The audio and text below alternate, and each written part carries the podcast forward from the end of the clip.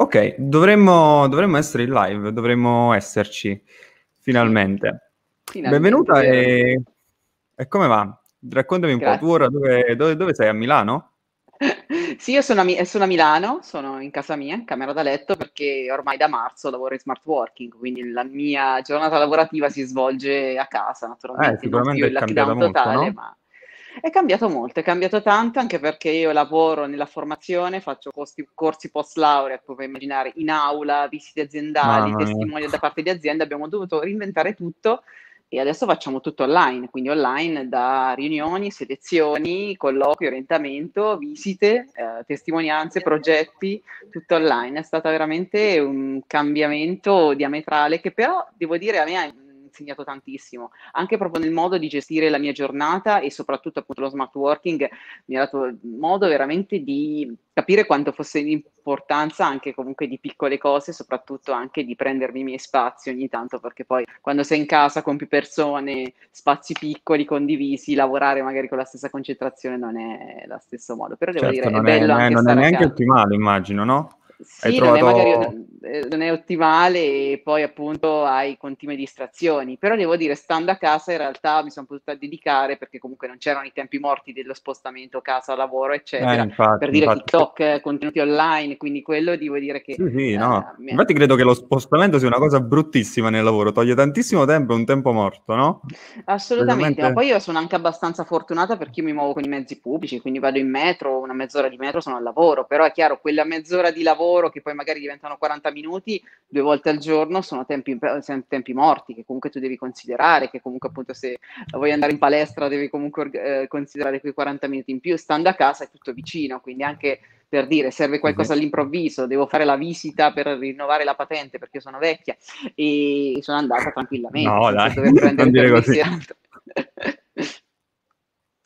Eh, però sono state, ti ha anche dato un'opportunità, insomma. Ha dato un'opportunità, a... ha insegnato molto, ho visto le aziende comunque cambiare, eh, io occupandomi anche di placement, quindi organizzazione di colloqui, di stage con i ragazzi che seguo, ho visto stage iniziare totalmente a distanza, per fortuna con ragazzi che hanno avuto la voglia di imparare, di mettersi soprattutto all'opera, pur stando a casa, portando distanti. Devo dire che ha superato anche tanti nostri confini mentali, perché prima c'era l'idea che, non so, la selezione di qualcuno o la dovessi fare in presenza, uh, un incontro mm-hmm. con qualcuno dovessi fare in presenza, oppure, non so, una lezione certo, di una certo. persona dovesse essere in aula. Invece ho scoperto che può, può essere anche a distanza ci può essere anche la stessa efficacia, puoi risparmiare del tempo prezioso che puoi dedicare ad altro, perché se io devo incontrare qualcuno da selezionare vuol dire che devo prendere un tempo, devo accoglierlo, devo andare a prendere, devo magari calcolare quei tempi morti che possono essere da ritardi della metro, invece no, ci colleghiamo, ci troviamo, eh, facciamo le nostre domande e poi ritor- posso tornare immediatamente a un altro compito. Quindi certo, eh, certo. io sono, mm, diciamo, per dire che lo smart work, cioè è stato un anno in cui ci ha messo veramente alla prova, però mh, mm, ci ha fatto capire che il cambiamento c'è, non siamo noi a decidere dove e eh, bisogna imparare secondo me il buono da qualsiasi situazione. Certo, certo, anche perché hai avuto più tempo, no? Tu nel tempo libero, nel tempo libero ti dedichi a TikTok, giusto? Sì, nel tempo libero mi dedico a TikTok, mi dedico anche ad altre cose, però non mi dedico anche no, a TikTok. Cioè, certo, certo. Io lì ti ho conosciuto, io sinceramente cercavo di affacciarmi su questa piattaforma, ho detto va, fammi vedere chi crea contenuti come i miei e ho, ho detto ok, ok, c'è qualcuno molto più bravo di me nel, nel modo di comunicare no, e ti ho provato. TikTok in realtà poi vabbè, ti, ti, a me fa sempre sentire l'ultima della, della, della, squadra perché trovi sempre persone che fanno migliaia di view, milioni di view con video spettacolari, anche video che sono brillanti perché magari esprimono un concetto in due secondi, dice io, io non ce la farò mai, io non ci riuscirò mai. In realtà eh, nel mio caso è stato tutto un successo inaspettato, se successo lo vogliamo chiamare, eh, perché comunque io sono entrata con, come tutti con la curiosità di provarlo, Uh, naturalmente però quell'età che mi caratterizza, quindi sono sicuramente più grande della media no, di tutti gli utenti, no. uh, però diciamo che io da subito l'ho voluta impostare come un discorso di sì d'accordo abbiamo un canale che arriva diretto al cuore, perché il bello di tutto è che quei video ti arrivano al cuore, cioè ti, ti prendono, non ti lasciano, tu potresti sì, sì, esatto, cioè, se inizi a scrollare, scrollare TikTok, non, non, non ti annoi, non mi annoio mai, ecco. Esatto, esatto, però, eh, la mia idea è stata quella, voglio dare dei contenuti però educativi, però senza essere quella noiosa che ti dice devi fare così. Allora ho cercato un po' di provare quello che, quello che era il linguaggio della rete, che, del linguaggio del social, che è il linguaggio comunque non dico totalmente scherzoso, però è di intrattenimento. Se io faccio un video in cui ti certo. dico uh, questa cosa, Per dire, stamattina avevo fatto un video in cui dicevo i working holiday visa sono questo, questo e questo, nessuno ti seguiva. Ho fatto un video in cui scimmiottavo un meme che adesso sta andando, subito le view vedo che si, si alzano. Sì, sì, esatto, eh, esatto. Poi hanno questo algoritmo che è fatto benissimo, insomma, tu metti un like e ti escono tutti i contenuti che sono riguardanti quella, quella stessa tematica, no? Esatto, esatto. Infatti è, be- è bellissimo, lo trovo, cioè, mh, nel senso, tu mi senti che io dico bellissimo, perché in realtà lo trovo un social molto più democratico di Instagram. Esatto, Instagram meritocratico, esatto. Meritocratico, ma Instagram ha la sezione esplora, è, è, è noiosa, anche perché fa sempre esatto. vedere i contenuti con miliardi di follower oppure contenuti bellissimi, queste foto patinate. TikTok invece ti fa vedere anche persone che veramente nella loro quotidianità ti, ti, ti improvvisano delle cose spettacolari. Spettacolari non perché sono belle, ma magari perché ti colpiscono, perché ti fanno ridere. Perché io più delle volte io rido, ma io proprio rido da morire certe volte, perché Vabbè, certo. certi, certi, ragazzi si inventano chiunque. Poi è chiaro no, che... No, è, è proprio questa la gran differenza, che Instagram ha contenuti statici, sono maggiormente foto, mentre TikTok sono molto dinamici, no? Cioè, esci il balletto, tutti a fare il balletto, allora diventa veramente super contagioso.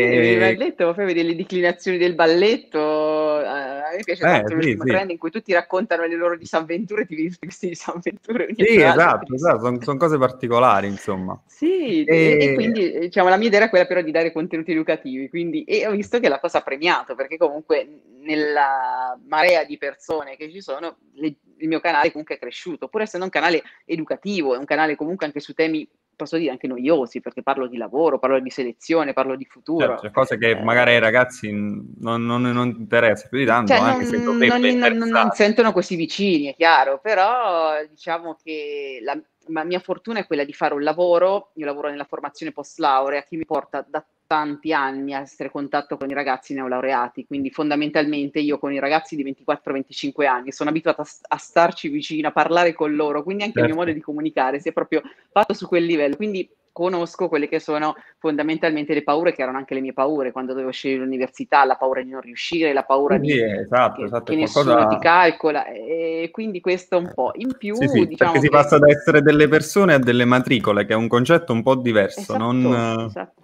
Com'è stato eh, per te l'università? Strano. Perché il, il, il, primo giorno di università di solito è abbastanza traumatizzante, cioè qualcosa in cui ti, ti eh, sì, eh, infatti, infatti, specialmente se passi da una piccola cittadina a un, una grande città come Milano, che già è dispersiva di suo, e tu ti ci perdi perché non sai cosa fare, poi non conosci nessuno, arrivi in sede e dici wow, dove sono? In un altro mondo? dove stavo eh, finora? Ma difatti, esatto, in un altro mondo, il professore non ti conosce, anzi, già tanto se riesci proprio a parlarci di persona, è questo eh, le lezioni fatte in 400 persone, mi ricordo anch'io, esatto. il primo giorno di università io sono tornata a casa mia mamma e io non ci vado più, basta, perché cose... è vero, 400 persone con questo professore, addirittura mi ricordo che facevamo le lezioni, siccome l'aula era, non c'era capienza del tutto, lo facevamo in due lezioni, in due aule e la seconda aula aveva il proiettore, quindi tu vedevi sul televisore, sul mega schermo, certo, vedi certo, il professore, quindi... Schermo, no? Era qualcosa di, cioè, veramente eh, sì, di aberrante, veramente. esatto. I, Te, diciamo, dove, dove hai frequentato l'università, se posso chiedere? Allora, io, io, sono originaria dell'Umbria, io ho frequentato in sede, ho frequentato l'Università per Stranieri di Perugia e ho fatto un corso di laurea in comunicazione internazionale e relazioni internazionali, la specialistica, poi ho fatto un dottorato wow. di ricerca in linguistica all'Orientale di Napoli. È un percorso wow. abbastanza articolato il mio, mi piace anche raccontarlo per far capire come sulla mia pelle io ero una di quelle persone che non sapeva cosa fare, ha scelto sempre quello che le piaceva e alla fine comunque una strada l'ha trovata. E comunque ho trovato un lavoro che mi ha portato con grandi aziende a acquisire posizione di rilievo e, e mi ha fatto anche essere apprezzata, però io non ho studiato per fare questo lavoro, sono state tante piccole competenze, tanti piccoli certo, pezzettini certo, che ho certo. messo insieme nel mio percorso. Naturalmente per me faccio un lavoro che più che altro è umanistico, è chiaro che un ingegnere gestionale, un medico non è che si improvvisa, no, no, certo, la preparazione certo. tecnica è necessaria, però questo sì. per far capire che... Però c'è una, di, c'è una, sorta di, parallelismo tra, ad esempio, le cose umanistiche che comunque richiedono tante competenze diversificate. Ad esempio, si sente parlare, da noi ragazzi, ad esempio, io faccio gestionale, sento molto parlare di modello di specializzazione a T, dove, tutti, dove bisogna avere competenze di base e poi magari specializzato esatto. in un'unica cosa. Come te, no? Magari fai formazione post laurea, però sei anche content creator, esatto, fai, fai, tante ma, altre cose, no? Ma quello perché comunque, come dicevo prima, la, la persona che fa la differenza, nel senso io tante colleghe, ho avuto tante colleghe, non c'era nessuna che faceva content creation, perché poi ognuno trova, diciamo, anche un ambito che l'appassiona. A me l'am- cioè, l'ambito della content creation è sempre piaciuto, semplicemente perché comunque naturalmente sono portata a parlare, a esprimermi, a fare orientamento.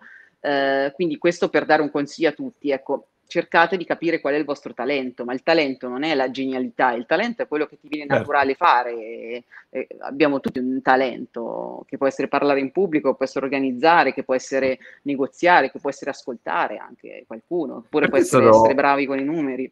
È stato difficile magari per te iniziare ad approcciarti su TikTok?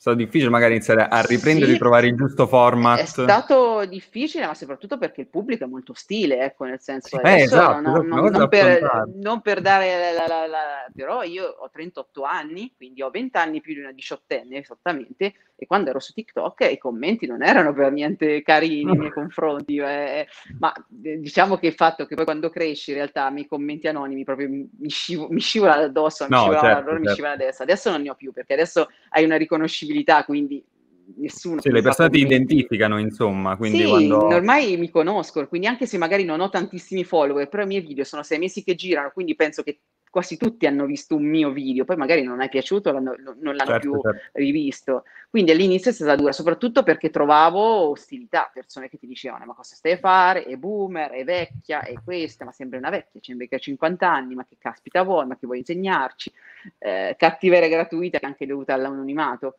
Però in realtà poi io, quello che ho fatto, che consiglio magari di fare a tutti chi vogliono crescere sui social, che è una normalità, è ascoltare il proprio pubblico, quindi io avevo dei commenti in cui le persone mi chiedevano ma poi, ma poi dirci come si fa ah, un curriculum okay. video, ma per dirci come si fa un colloquio di lavoro, ma poi dirmi quali sono gli sbocchi di giurisprudenza. Quindi mi mettevo a fare dei, dei video sulla base di quello che mi chiedevano. Quindi, eh, quello che potevo, eh, quindi mi sono riallineata. All'inizio io magari volevo farti vedere la donna manager, sono andata a finire a fare orientamento, quindi nemmeno ti parlo di colloqui di lavoro, io ti parlo ah, di... quindi sei partita con un progetto, sei finita con un altro, cioè è ottimo sì, partita con un progetto, come ha detto ad altri, che su TikTok in realtà se tu guardi la mamma, cioè nel senso ci sono due figure femminili, la mamma, quella che stravede per i bambini, e la ballerina, la ragazzina, ma manca per dire il modello della donna che lavora, che esiste, cioè esistono secondo me tante ragazze di 16-17 anni che vogliono lavorare, che vogliono realizzarsi, non vogliono fare le mamme o non vogliono fare le ballerine.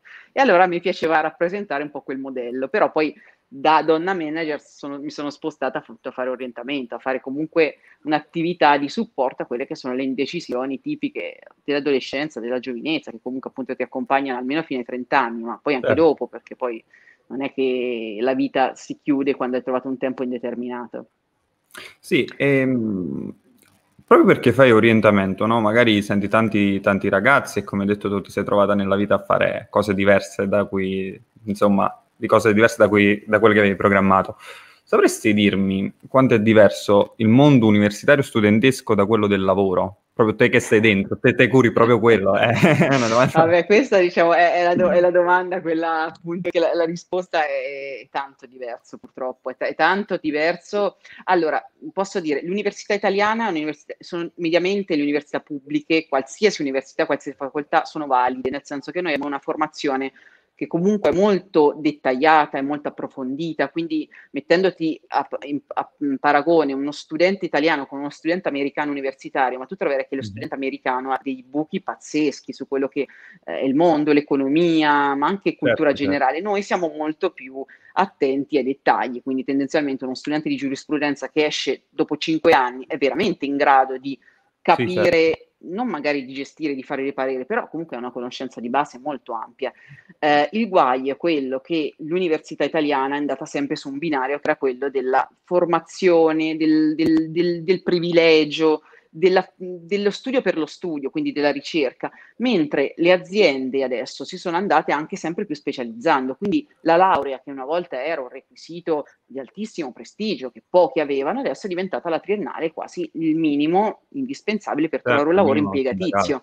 Questo è normale che tu magari avrai eh, papà o zii che eh, avevano preso il diploma in ragioneria e si sono fatti una carriera da commercialista perché lo potevano fare, hanno trovato lavoro in azienda e si sono affermati, mentre adesso con una triennale in economia fatichi magari a trovare lo stesso tipo di lavoro, non lo puoi trovare perché comunque devi avere una specialistica. Detto questo, cosa manca all'università italiana tendenzialmente? Manca essenzialmente eh, posso dire magari tre cose. Una è il contatto con il mondo del lavoro, non ti forma alle figure che realmente sono ricercate, perché se tu studi scienze della comunicazione, per dirne una, uh-huh. che è sempre criticata, difficilmente tu lavori e capisci cosa vuol dire fare comunicazione come leva di marketing, quindi non sai come si fa un comunicato stampa, come si fa un evento, ma anche come si gestiscono i social, cosa che è, certo. essenziale quando tu entri in un'agenzia di comunicazione. Studi linguistica, studi antropologia, studi storia del giornalismo, studi filosofia e pensi sempre, almeno quello che succedeva a me, che vedo anche altri, pensi di rimanere in questo iperuranio, in questa sosta di sospensione dove il lavoro non ti tocca, quindi dici no ma io non sono eh, esatto, pronta esatto. per il lavoro, non sono pronta, quindi continui a rimandare, fai una triennale, una specialistica,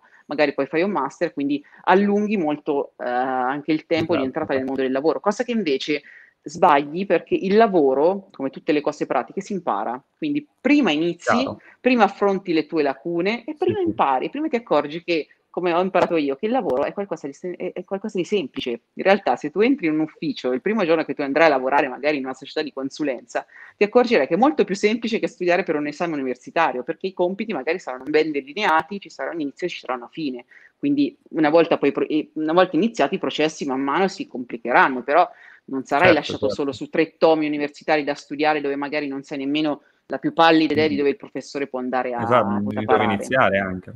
Esatto, queste Quindi diciamo, cosa... servirebbe uno studio basato più su quello che è il tirocinio, sull'esperienza. Esatto, rispetto... servirebbe più uno studio su quelli che sono i ruoli professionali che realmente puoi fare con quella laurea, perché eh, se tu studi lingue, eh, bisogna qualcuno che faccia capire che lingue non funziona solo per fare traduzione o fare l'insegnamento, ma lingue certo. è una competenza che tu devi andare a specializzare, perché se vuoi andare a fare commercio estero è una cosa, se vuoi andare a fare certo. comunicazione è un'altra, se vuoi andare a fare eh, insegnante di lingua italiana agli stranieri è un'altra. Quindi questo, capire le varie figure mh, mm, e questo diventa più necessario quanto più le facoltà sono meno tecniche, perché è chiaro se studi ostetricia, se studi radiologia, è chiaro che sai cosa andrai a fare dopo, però certo. se studi eh, relazioni pubbliche, se studi lettere, se studi, ma anche se studi giurisprudenza a volte, che pure magari è una facoltà che dici, sai cosa andare, rimani molto più sul vago. Nel tuo caso sicuramente le ingegnerie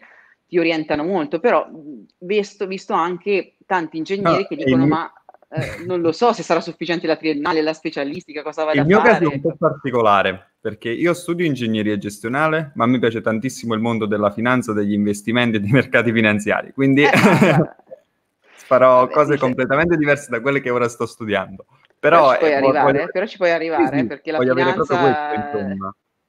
Una diversificazione questo, ma l'import- l'importante è questo, ecco, avere qualcosa che ti piace, che puoi puntare, che qualcosa, ecco, non bisogna studiare per studiare. L'università italiana ti insegna a studiare per studiare, a studiare per l'esame, non ti insegna a studiare per qualcosa di concreto e soprattutto non ti insegna a eh, gestire il tuo tempo in funzione di una scadenza che può essere quella di un lavoro, di un cliente e anche lavorare in gruppo. Una cosa che a me sconvolse quando iniziai a lavorare è quella che non ero più padrone del mio tempo, quindi era il mio capo a darmi le scadenze. A volte queste scadenze, questi compiti non erano nemmeno organizzati come un esame che dici fai un esame, ne fai un altro, lo rifai. No, magari ti arrivavano tre cose allo stesso momento e dovevano essere tutte fatte perfette.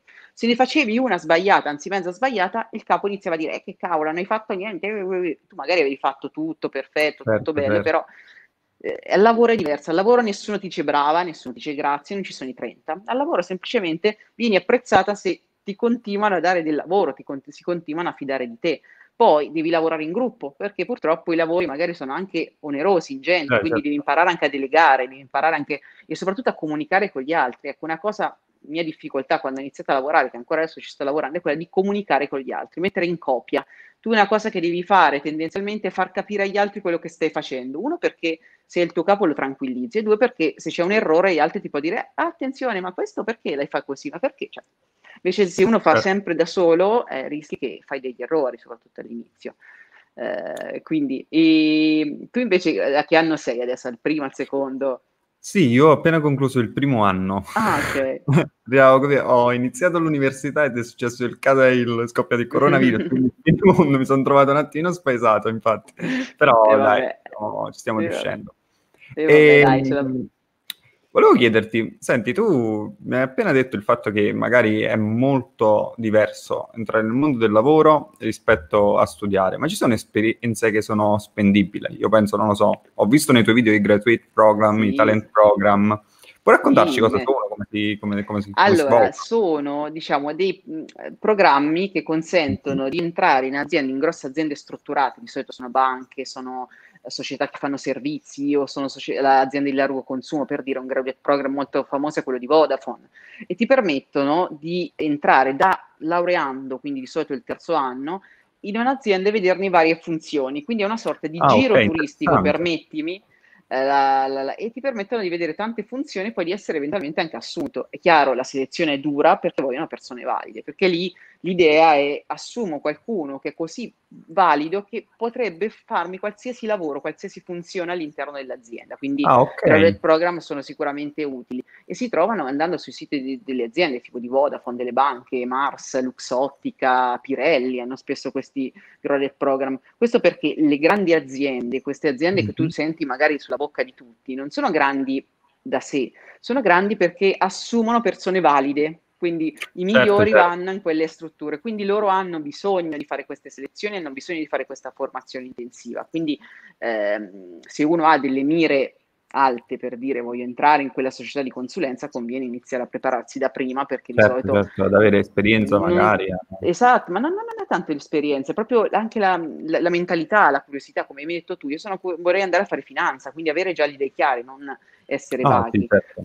Poi mi, mi dicevi eh, esperienze spendibili durante lo studio, sicuramente è tanto importante le lingue l'esperienza all'estero, ma non tanto per la conoscenza delle lingue l'estero. L'estero è importantissimo per proprio una questione di vita, perché comunque ti rende più, più portato all'apprendimento, all'adattamento, sei comunque una persona Certo. sicuramente molto più flessibile, curiosa, eh, anche gestisci meglio lo stress. Quindi ecco, una cosa che io raccomanderei a tutti eh, è proprio andare all'estero almeno un mese, ma mm, ciò non vuol dire che devi comunque andare per forza e pagare tutto di tasca propria, puoi fare un Erasmus, puoi fare un progetto Leonardo, puoi andare magari a fare del volontariato internazionale, è chiaro, costa qualcosa, non è del tutto No, gratis, certo, però, però hai dei ritorni che sono enormi, dei ritorni che sono enormi. Io il mio lavoro l'ho trovato perché io sono stata un anno in Giappone durante l'università e Davvero? questo ha fatto, sì, io sì, ma io di fatti, io, quello che guidava diciamo il mio studio, io studiavo comunicazione internazionale, era la passione per la lingua giapponese che ho scoperto durante la triennale, quindi sono andata in Giappone con i bandi dell'università, che avevo appunto questa università piccola che però aveva tanti scambi con il Giappone. E questo sul mio curriculum ha fatto sì che io spiccassi tra le tante laureate che potevano avere un profilo simile al mio, perché comunque l'esperienza all'estero, specie appunto paesi molto lontani, lunga, eh, ti dà una, comunque tanti, tante comunque, uh, come dire, uh, dettagli sul tuo conto che ti fanno capire che non sei una persona scontata, o perlomeno se non sei una persona che si fa prendere dall'ansia, che sei una persona curiosa, una persona che può portare diversità, perché comunque le aziende cercano anche diversità, cercano anche eh, qualcuno che possa portare dei contributi nuovi, non cercano standardizzazione tendenzialmente, Certo. cercano qualcuno che possa portare un di più, quindi questo ricordatevelo. E se posso chiederti, com'è stato passare da un continente europeo a un continente asiatico? Credo che sia molto diverso, sia in cultura che, che- che in tutto, no? Sì, eh, sì, è praticamente come tornare bambini, ma proprio neonati, perché tu devi imparare anche come camminare, come mangiare, come muoverti. Ah, certo, Ma lì allora, hanno... mh, il Giappone io lo adoravo da prima, però devo dire andarci lì è stata ancora un'esperienza più estraniante mh, possibile, ma, ma non tanto perché è strano il Giappone, il Giappone è un paese possibile, nel senso è un paese in cui tu potresti vivere, perché è un paese che funziona, ha i servizi, però non è occidentale. Tutti i punti di riferimento che noi abbiamo non esistono lì.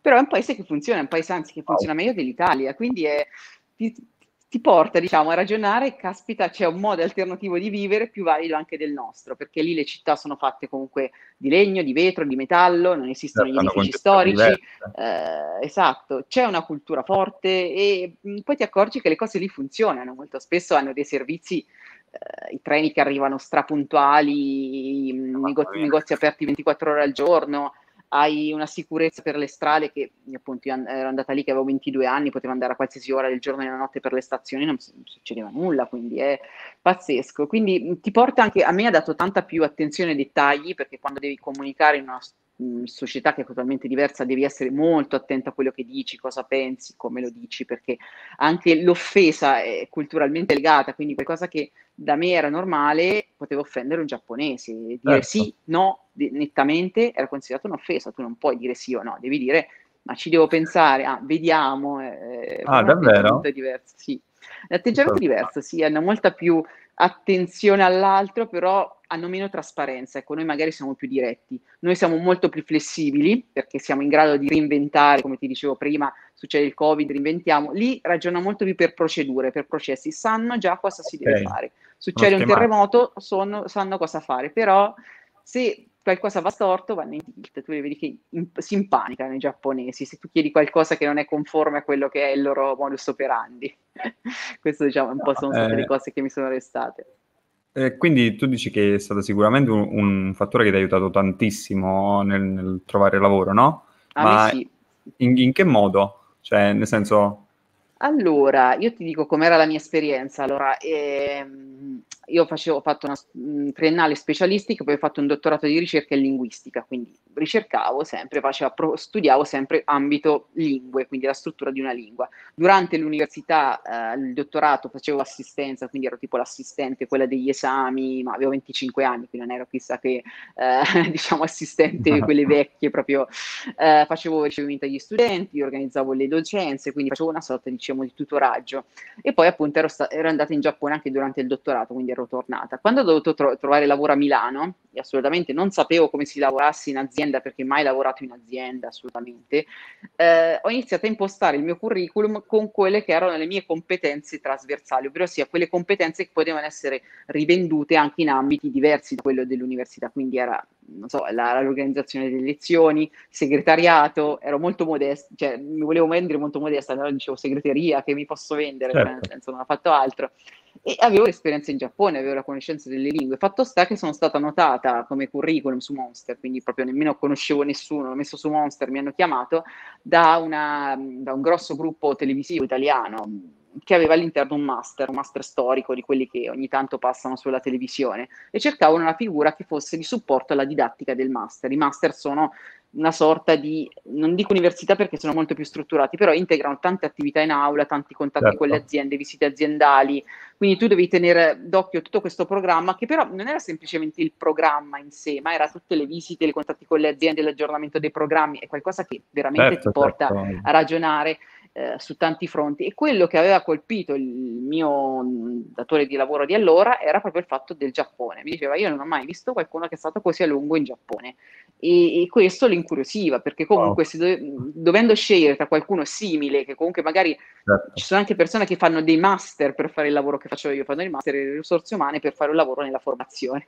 Però il mio, diciamo, aver comunque fatto un'esperienza vicina, seppur appunto non la stessa, l'esperienza all'estero mi ha fatto sì che il mio curriculum spiccasse tra tanti che potevano avere una formazione simile. Ecco perché dico andate all'estero, coltivate i vostri interessi e cercate di vendervi soprattutto per quelli, perché è quello che fa la differenza. Bisogna fare la differenza, non c'è il 110 lodi, il 110 lodi ce l'hanno in tanti, c'è il 110 lodi è una persona brillante che può dare qualcosa in più. Quindi è ecco, questo. Eh, quindi... Infatti, eh, altra curiosità che mi sono sempre chiesto, no?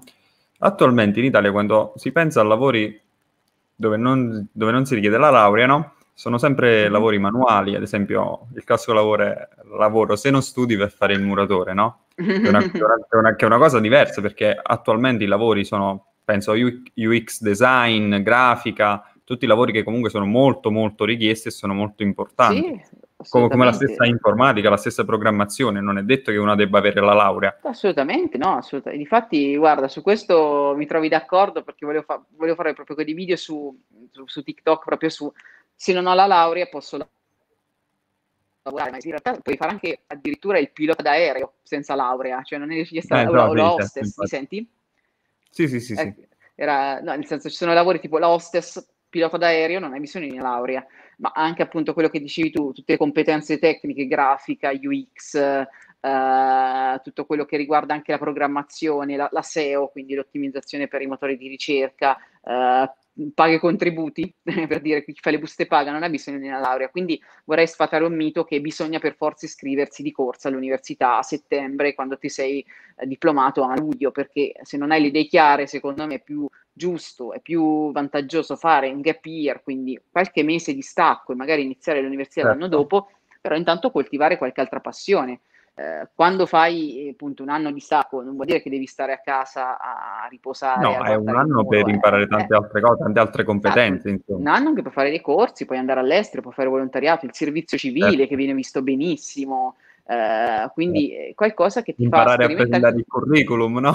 che assolutamente, assolutamente, ma prima di tutto imparare a presentare se stessi, perché poi adesso sto, sto, diventando un po' noiosa perché sto insistendo sulle questioni della formalità, perché eh, arrivano ragazzi che non sanno dare del lei o non ti sanno magari dire, scrivere una mail formale. Ora, d'accordo che nessuno vi giudica dal fatto della formalità, però quando devi parlare per la prima volta a una persona che non conosci, che magari è superiore a te per anzianità o per livello di inserimento, è chiaro che tu devi dare del lei o devi chiamarlo magari dottoressa, anche se non è che stai adulandola, è, è questo, se tu vai lì no, dici certo, ciao, fa... questione. E, e, quindi adesso mi sto, anti... mi sto, rendendo antipatica a tutti quelli che mi seguono perché iniziano a dire, eh no, ma queste sono formalità, in America si danno tutti dello you, ho capito? Siamo in Italia. Ma siamo in Italia, in effetti. E esatto. come si dovrebbe secondo te presentare un curriculum? Quali sono i punti chiave? Perché allora. anch'io, ad esempio, non sono molto pratico, io non ho mai presentato un curriculum, però so più o meno che se mi candido per un determinato lavoro metto in evidenza le mie esperienze in quell'ambito, no? Come, esatto, come esatto. funziona? Esatto.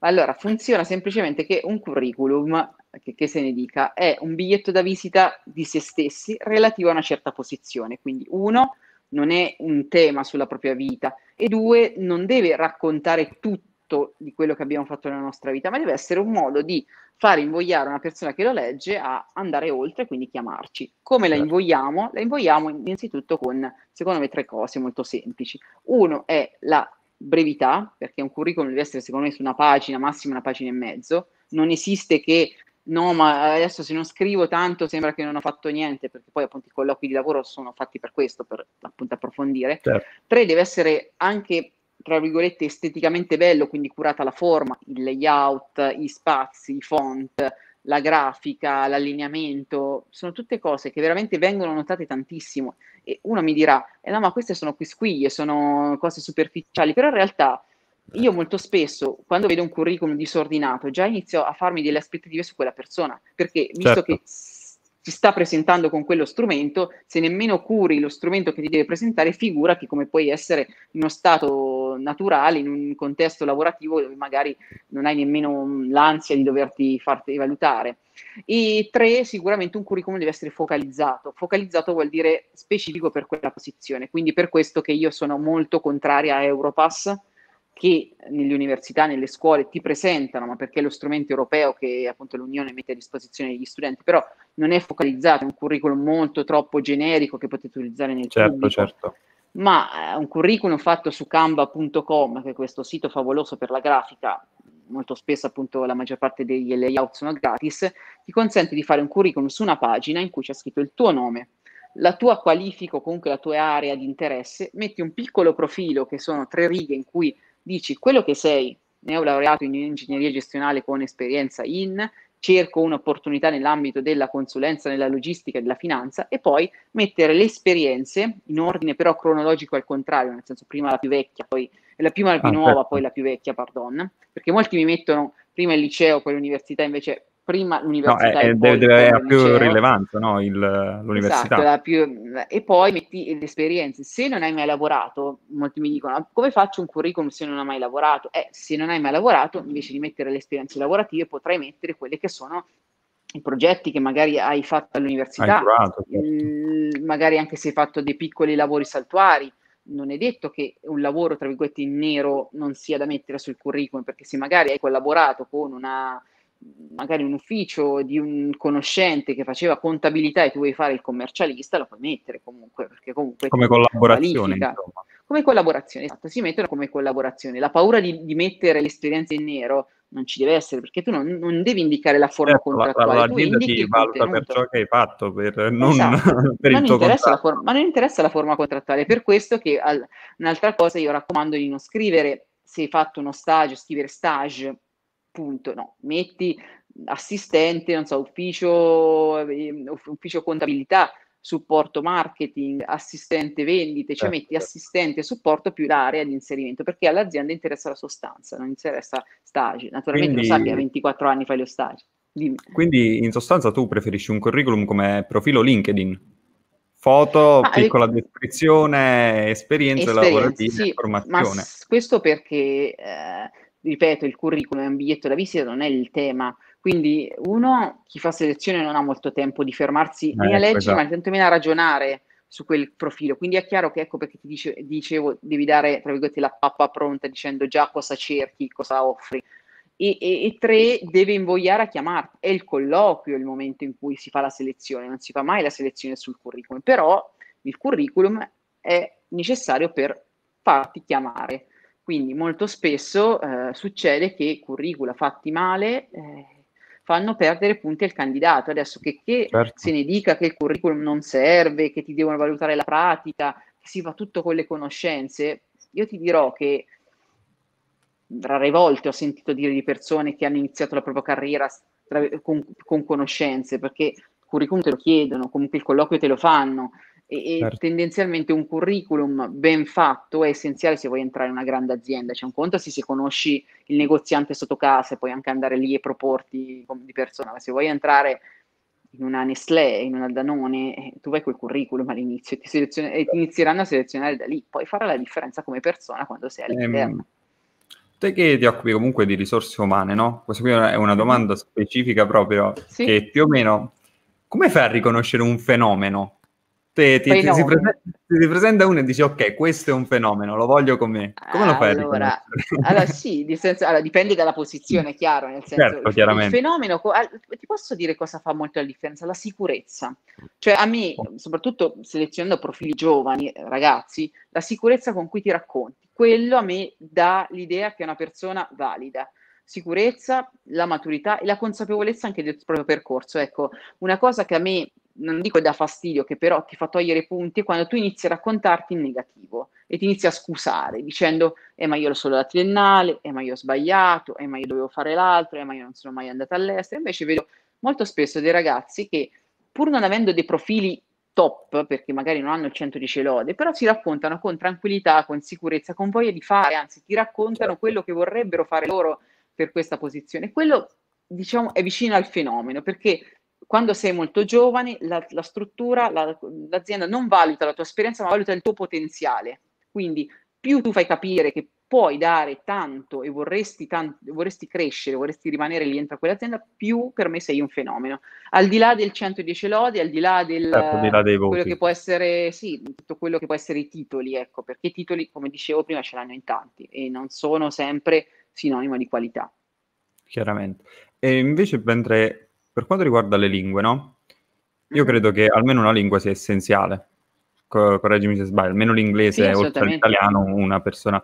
E, ehm, qual è, secondo te, un'altra lingua che può essere utile? Io vedo molti ragazzi, ad esempio, miei amici che studiano l'orientale a Napoli, loro stanno mm-hmm. facendo tedesco ed arabo tedesco ah, è un'altra sì. lingua, francese o e portoghese, ad esempio. Fanno queste accoppiate che a me risultano strane, però loro dicono che sono molto, mm-hmm. molto richieste, non so. Ma allora ti dirò, in realtà allora, l'inglese sicuramente te lo chiedono tutti, ovunque, a qualsiasi titolo, da fare la commessa alla barista, alla, appunto il brand manager, l'inglese te lo chiedono scontato, ecco, che non vuol dire che vuol madrelingua, vuol dire che tu lo sai parlare certo, con una certa sicurezza sì, a livello quotidiano, poi è chiaro il linguaggio tecnico viene strada facendo, però io sono d'accordo anche con i tuoi eh, amici perché per dire nelle lingue europee il francese e il tedesco io ci investirei perché semplicemente molte aziende tedesche e francesi lavorano in queste lingue, quindi se tu vuoi andare a fare il marketing di L'Oreal, i termini del marketing, pur essendo in inglese in tutto, in tutto il globo, li sono tradotti in francese. Se vuoi andare nella Lidl, che è appunto la catena di supermercati, tedesco, in Audi, BMW, tedesco. perché molto spesso eh, lì ti dà un vantaggio competitivo perché tu puoi andare a parlare direttamente con la casa madre e la casa madre è quella che dirige di, di solito la strategia, eh, che ha l'ultima parola su tutto. Quindi io per dire, e sono delle lingue che non tutti padroneggiano, perché il francese, lo sappiamo quanto i francesi storcono il naso quando tu sbagli una pronuncia, stessa cosa per il tedesco. Certo, Sulle lingue orientali, lì invece la questione è un pochino più delicata, nel senso che per diventare padroneggiare una lingua orientale ci vuole tanto eh, e hai per, per, per, quanto riguarda il cinese anche una fortissima concorrenza del madrelingua italiano, cinese, nato in Italia, che magari ha studiato alla Bocconi, che parla perfettamente entrambe le lingue.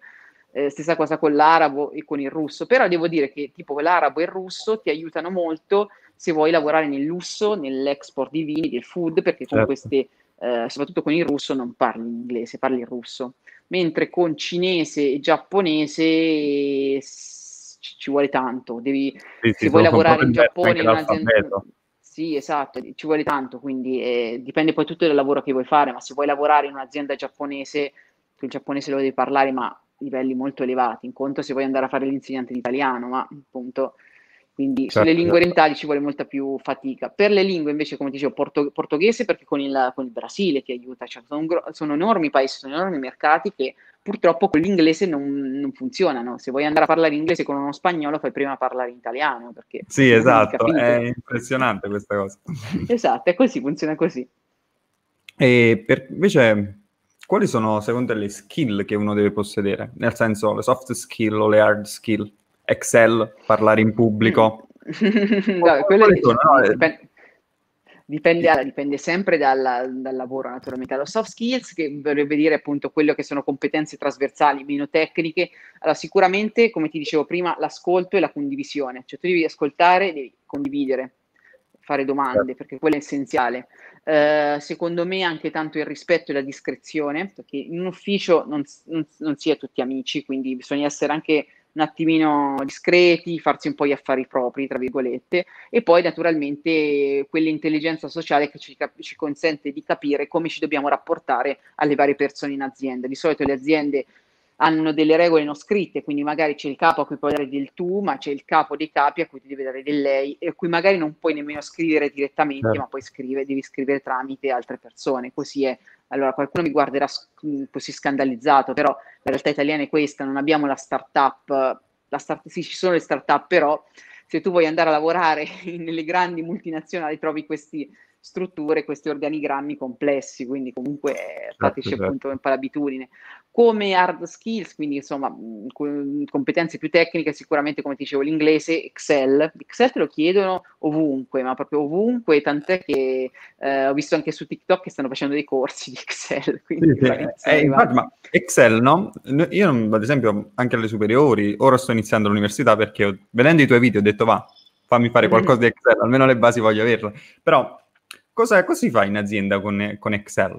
Ma Excel è uno strumento potentissimo perché ti permette di gestire delle quantità, di prevedere, di gestire dei flussi. È una sorta di gestionale che però puoi farci praticamente qualsiasi cosa. Ci puoi fare da un, un registro per le presenze dei dipendenti a capire quanto vendi un determinato canale, a capire come un progetto sta andando avanti. È chiaro, ci sono poi dei gestionali più complessi, se fai vendita ai Salesforce, se fai project management in altri, però è la base se tu capisci come ragiona Excel, tu riesci a facilitarti molto la vita. Per dire, lo utilizzo anch'io per fare la pianificazione dei master su Excel, anche se è un insieme di date e di corsi, per dire. Però è fondamentalmente un po' la base. Poi più vai a lavorare in ambiti che sono connessi con il consumo, quindi marketing, vendite, più Excel lo devi utilizzare, perché lì eh, devi capire quanto mi costa, quanto mi torna, quanto vende, certo. i dati di, di vendita ai, ai distributori, ai supermercati, al consumatore. Quindi eh, molti colloqui, per, per, dire nel marketing di largo consumo, in, integrano anche una prova di Excel. Quindi dicono, ah, ecco, hai questo file, allora costruiscimi questo, fammi questa tabella pivot, cercami questo dato, evidenziami questo dato quando diventa maggiore di. Quindi, oh, okay, eh, okay. siccome non è così complicato Excel, perché comunque dopo un po' è sempre quella, sì, sì, una volta che preso... E dove credi che una persona che, appena, che si è appena approcciata no, possa reperire informazioni su Excel, un corso, non so, ma dico allora, di Excel. Perché... Online in realtà c'è tanto, c'è tantissimo, c'è, basta guardare il corso gratuito di, di Excel, trovi sia dei siti che sia tutorial di YouTube, ce ne sono quanti ne vuoi veramente, anche fatti bene, devo dire, alcuni. Eppure ci sono degli account, c'è il signor Pivot, mi sembra si chiama su TikTok, c'è Mr. Ah, Excel, eh. Ita, sì sì, c'è uno che era Learn Excel, Learn underscore Excel underscore Ita, che era appunto uno che ha fatto per qualche mese dei piccoli video di 15 secondi su come utilizzare le varie funzioni. Eh, no, è davvero davvero figo. E invece per quanto riguarda altre skill, no, io vedo ad esempio che l'università Harvard, il MIT, propongono dei corsi che sono gratuiti.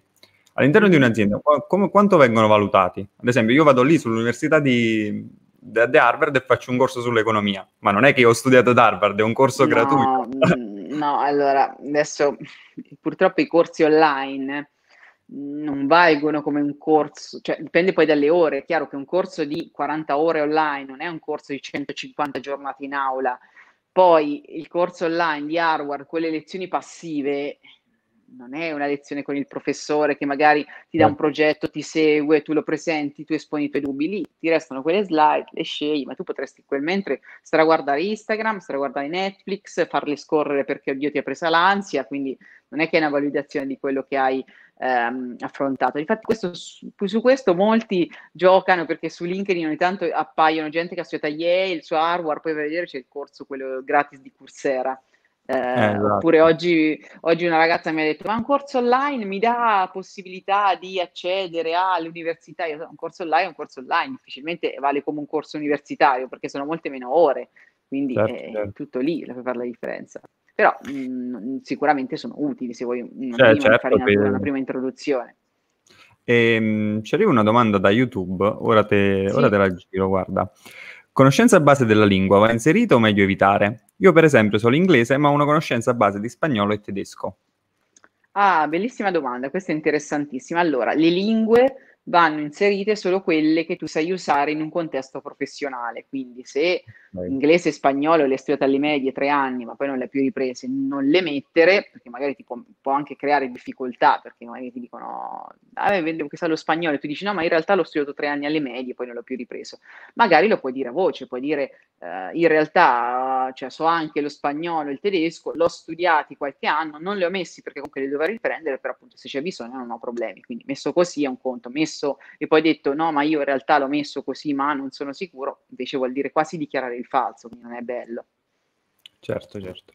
E ehm, non so, abbiamo parlato 50 minuti. Abbiamo parlato passati... 50 minuti, sì, sono passati 50 minuti, nel senso in un'ora poi, eh, poi possiamo possiamo tagliare, nel senso, adesso... No, ma magari... dico in modo così veloce perché è uscito veramente un bel discorso, cioè io credo che eh, mi è piaciuto. Anche spero, che sia stato, spero che sia stato utile, esattamente. Spero no, sì, utile. sicuramente utile, abbiamo dato tante informazioni, anche io mi sono tolto dei dubbi personali che sinceramente avevo.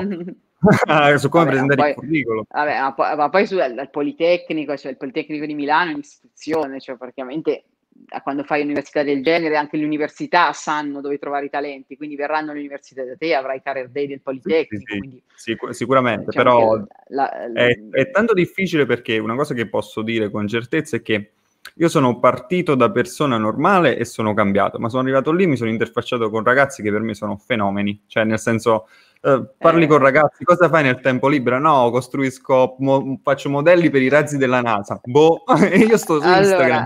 Eh, questo purtroppo, guarda, questo eh, purtroppo bisogna imparare a non fare confronti. Veramente, questo sembra mia mamma che lo diceva a me e, e io lo dico a te.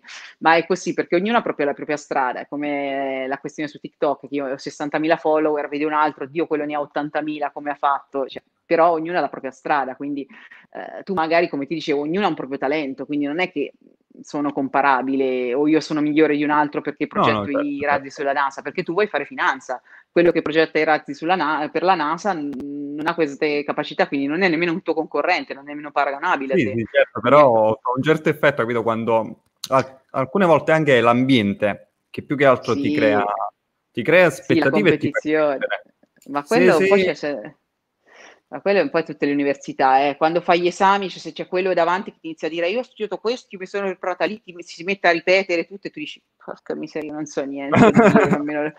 e invece io, quello che mi è capitato è che queste persone prendevano meno di me, perché poi facevano tutti belli, ma per tranquillizzarsi, e poi invece scoprivi che ne sapevi tu quanto loro, se non di più, perché loro magari erano, di, cioè che certo. andavano lì, io ho fatto, io ho detto, io ho questo, io, io ho approfondito, Ma, Sono cose normali. Ecco, appunto, questa è una domanda interessante. Anche in azienda, quando vale il, l'ambiente? No, ad esempio, io sto in un'azienda dove mi sento riconosciuto, dove sto bene, sto, oppure sto in un'azienda dove magari mi, mi, mi, danno mansioni che a me non piacciono, come, come devo comportarmi, come, cosa posso fare? Allora, ehm, questa è una bellissima domanda. Allora, una cosa che uno deve imparare è che l'idea del posto fisso non esiste più nel, nel, bene o nel male, quindi il lavoro si cambia, non è un matrimonio, non è una scelta, sì, un tatuaggio che ti fai sulla pelle, quindi se in un'azienda non ti trovi bene, se è qualcosa di passaggio, c'è un picco di lavoro, qualcosa derivante a, non so, il lavoro che tu stai facendo momentaneo che non ti piace, si può anche risolvere, ma se è qualcosa strutturale, nel senso che tu non cambi chiedendo semplicemente al tuo capo fammi fare altro, ma è qualcosa relativo al fatto che tu non impari nulla, che non ti senti, appre- non ti senti apprezzato, non ti senti di eh, poter crescere, si cambia. Eh, si cerca altro. Molte persone sono spaventate dal cambiamento perché dicono adesso esatto. mi devo esatto. rimettere in gioco, è fatica, è quello che ti blocca, però è tutta una questione di costi e benefici. Se tu stai male, malissimo in un'azienda, ma, ma certo che cambi, ma certo che ti, ti impegni a mandare curriculum. Se tu in, continui a lamentarti ma non cambi, significa che magari in fin dei conti quel, quel luogo qualcosina di buono te lo dà. Quindi è tutta una questione di valutazioni personali. Si può certo. cambiare, si cerca altro se si cerca altro non lo si dice al proprio capo perché l'azienda vuole sempre che tu stai di fisso sul tuo lavoro, quindi cercare altro, dire non mi certo. trovo bene, oddio, no, quello non si dice perché l'azienda non è fatta di amici, quindi non è che sono i tuoi amichetti, quindi a nemmeno sparlare troppo va bene, però uno trova altro. Certo, certo. Bello è questo. E, io ad esempio notavo questa cosa che, non so, a livello europeo, se tu hai un progetto, non so, sei un imprenditore e fallisci, sono più propensi a darti una seconda opportunità perché credono che tu sappia già dove hai fallito. Quindi sei una persona matura, sei una, matura, una persona che cresce, una persona che ha appreso dai propri errori. Invece a livello italiano, se magari hai avuto un fallimento, vieni sempre visto come dire, eh, ormai hai fallito, non, non, non puoi ricominciare. E funziona davvero così oppure eh. è solo una mia impressione? Non so. Eh, lì, lì dipende, dipende molto da tu come ti presenti in realtà, eh, perché poi è tutta una questione di tu come ti presenti e tu come appunto parli di te stesso, perché mh, mm, io conosco persone che hanno lasciato il lavoro, hanno iniziato una propria impresa, hanno chiuso quella propria impresa che non andava bene e sono tornati a lavorare. Dipende poi tutto da te come ti presenti. Tendenzialmente una seconda opportunità c'è per tutti, quindi è normale certo. che tu fai il, va, il primo non stage come un fallimento, bene. insomma. No, non, es- non, esiste un fallimento, ma non esiste fallimento nemmeno nel dire sono stato bocciato, mi sono laureato tre anni più tardi, ho avuto dei problemi in famiglia che mi hanno impedito di frequentare l'università. Il fallimento cioè, questo è veramente la lezione proprio da mamma, lo, siamo noi a darlo alle nostre cose, non sono gli altri. Se noi consideriamo quella cosa un fallimento, allora verrà avvertito anche dagli altri un fallimento. Se no, è una crescita, una prova. Ci sono tante persone che dicono: Ho, ho provato a mettere su quel, quel, piccolo bar, e poi in realtà uh, mi sono poi deciso a mettermi, non so, a lavorare con il mio amico in quell'altra, in quell'altra struttura. Non ti dicono ho fallito per quel bar che avevo preso in gestione, ti dicono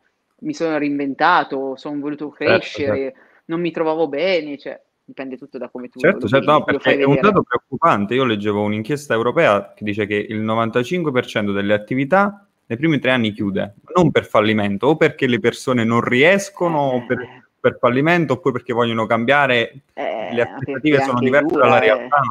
È, è dura, eh. quando cioè, la vita da dipendente è molto comoda in realtà, è, da, da, da, da, autonomo tu hai tante più responsabilità, cioè sì, tanta più libertà, ma è tutto sul tuo groppone, quindi da dipendente il tuo stipendio arriva, bene o male, tranne contro il Covid, però nel senso, sì, sì, certo, io di fatti sto molto bene da dipendente, nel senso tendenzialmente a me piace la, la vita che faccio, non mi vedrei come una, un'imprenditrice pura, nel senso faccio divulgazione su TikTok, ma non vi vedrei di campare di TikTok perché è troppo come dire, certo, labile certo. come, come no, futuro, come carriera. Anzi, è un progetto da mettere nel curriculum, però. Sì, io ho messo nel curriculum, in LinkedIn, perché comunque è un progetto che mi piace parlarne, pro- promuovere. Ecco, esatto. Ad esempio, come me che ho creato un canale YouTube, per un'azienda, se io parlo di finanze, mi propongo in un ruolo di finanza, l'azienda può usare YouTube per vedere, per vedere come mi espongo, per vedere come parlo, può essere un'arma certo, in più. Certo, certo che, lo, cioè, certo che cerca di te, cercano tutti, quando hanno un curriculum interessante vanno sempre, vanno sempre a cercare il tuo nome, però nel tuo caso se sono contenuti anche se non in linea con la finanza, però contenuti interessanti, curati, eh, di valore, di spessore, vuol dire che tu sei una persona comunque che si dedica a quello che piace, che comunque cura i dettagli, che comunque piace approfondire. Quindi eh, se uno ha un canale Instagram, un canale YouTube, un canale Twitch, un TikTok curato, bello, secondo me va, va messo. Poi è chiaro che deve essere in linea con la propria certo, profilo certo. professionale. Però può essere anche un'arma in più, esatto. Sì, un'arma in più sicuramente, ma anche se non vuoi fare il content creator, perché comunque, ripeto, vuol dire che tu sai parlare in pubblico, tu sai gestire dei contenuti, sai selezionare le informazioni, sai comunque, come dicevo, curare la forma, che è soprattutto prezio- tutto preziosissimo. Hai qualcosa in più, come dicevo, rispetto a un altro candidato che magari questo non lo sa fare, quindi dici, ma non lo so, magari questo qui invece già si espone, già parla, già è uno che si interessa, quindi eh, magari se hai in mano una presentazione da fare a un cliente è più in grado di farla. Certo, certo. E invece una, una cosa che mm, sempre qui credo che sia l'ultima domanda perché abbiamo parlato davvero tantissimo. Sì, ma poi dopo un'ora, se no poi le persone dicono... Aspetta, uno che vede il video domani esce fare, lavorare. Ne, possiamo, ne, possiamo, ne, possiamo, fare un altro, quello tranquillamente, però appunto sì, un'ora sì, mi sembra più che sufficiente. Bello, è bello fare due chiacchiere in questo modo, in modo costruttivo sì. e lasciare una traccia agli altri. Fa piacere. Una cosa che, qui è una cosa un po' brutta. Parecchie mm-hmm. volte ci sono, vieni valutato per cose che non ti diranno mai. Ad esempio, ti chiedono della tua vita privata, ti chiedono magari, mm. se sei una donna, ti chiedono hai un, hai un ragazzo, sei sposato, vuoi avere figli? Come bisogna comportarsi in questi casi? Allora, eh, diciamo che la domanda è duplice. Vieni spesso valutato per cose che non ti diranno mai perché molto spesso la selezione, quando sei arrivato all'ultimo step, è proprio anche su fattori di simpatia, cioè sei stato simpatico al manager, quindi purtroppo non te lo dicono, non sei stato scelto perché eri antipatico o perché magari al manager non piaceva come vestivi, succede anche questo eh, quando arrivi proprio agli ultimi step. Detto questo, domande sulla vita privata non sono legali, nel senso non sono tenuti a farli, non c'entrano con la selezione. Quindi eh, se ti chiedono se è sposata, a me l'hanno fatto tante volte, se è sposata, figli, ma lo chiedono un po' per capire anche quant'è la tua disponibilità al lavoro. Eh, tu hai due scelte. Una è quella del conflitto, quindi dire non sono domande che riguardano la selezione, quindi non mi sento di rispondere, ma io diciamo che tendenzialmente il conflitto lo vorrei evitare un colloquio di lavoro, se poi appunto il lavoro mi interessa, quindi magari puoi glissare, dire sì d'accordo, ho un marito, ho dei figli, però sono pronta e organizzata a fare questo lavoro, oppure dire semplicemente sì, ho un compagno e glissare lì, cioè nel senso non è che devi dare dettagli, conviviamo, abbiamo figli, anche perché sono affari tuoi. Io tendenzialmente ma, mh, mm, ho un figlio, quindi, però quando andavo ai colloqui prima mentivo sempre, dicevo sempre non voglio figli, ma non voglio figli, che se ne frega, cioè non sono aspetti che riguardano la, la selezione. Eh, diciamo aspetti di cui non è bene parlare a un colloquio sono la religione, la politica e problemi di salute, quindi se hai avuto dei problemi di salute che ti hanno magari tenuto fuori dall'università per anni, puoi dirlo, ho avuto dei problemi di salute, però non, non entrare nei dettagli, eh, dettagli e poi magari di che sono stati risolti, perché comunque un datore di lavoro vuole una persona che sia disponibile a fare quel lavoro, quindi non abbia impedimenti, quindi se hai dei problemi di salute che ti impediscono di fare un lavoro, certo. magari non candidarti a quel lavoro perché poi appunto verrà fuori, tanto comunque la visita medico obbligatoria per l'assunzione te la fanno comunque. Certo, certo. E quindi abbiamo parlato per 58 minuti quasi. Minuti. Siamo... sono volati volati e poi è stato veramente veramente bello. Ho trovato in te una persona disponibile che abbraccia comunque il mio progetto, ovvero quello della divulgazione e di sensibilizzare i ragazzi, perché sì, non è una cosa facile, tanti ragazzi escono da, dalla scuola e non sanno neanche cosa fare, neanche se iniziare l'università. Quindi ti volevo esatto, ringraziare. Esatto. Prego, per, per io di, rinnovo la disponibilità anche a altri incontri, colloqui, se vogliamo magari farli più tematici, dimmi tu, io sono a disponibilità, me, certo, disponibile, certo, mi fa solo piacere sicuramente. Okay.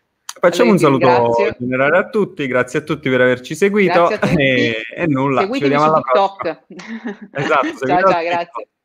Ciao ciao, grazie.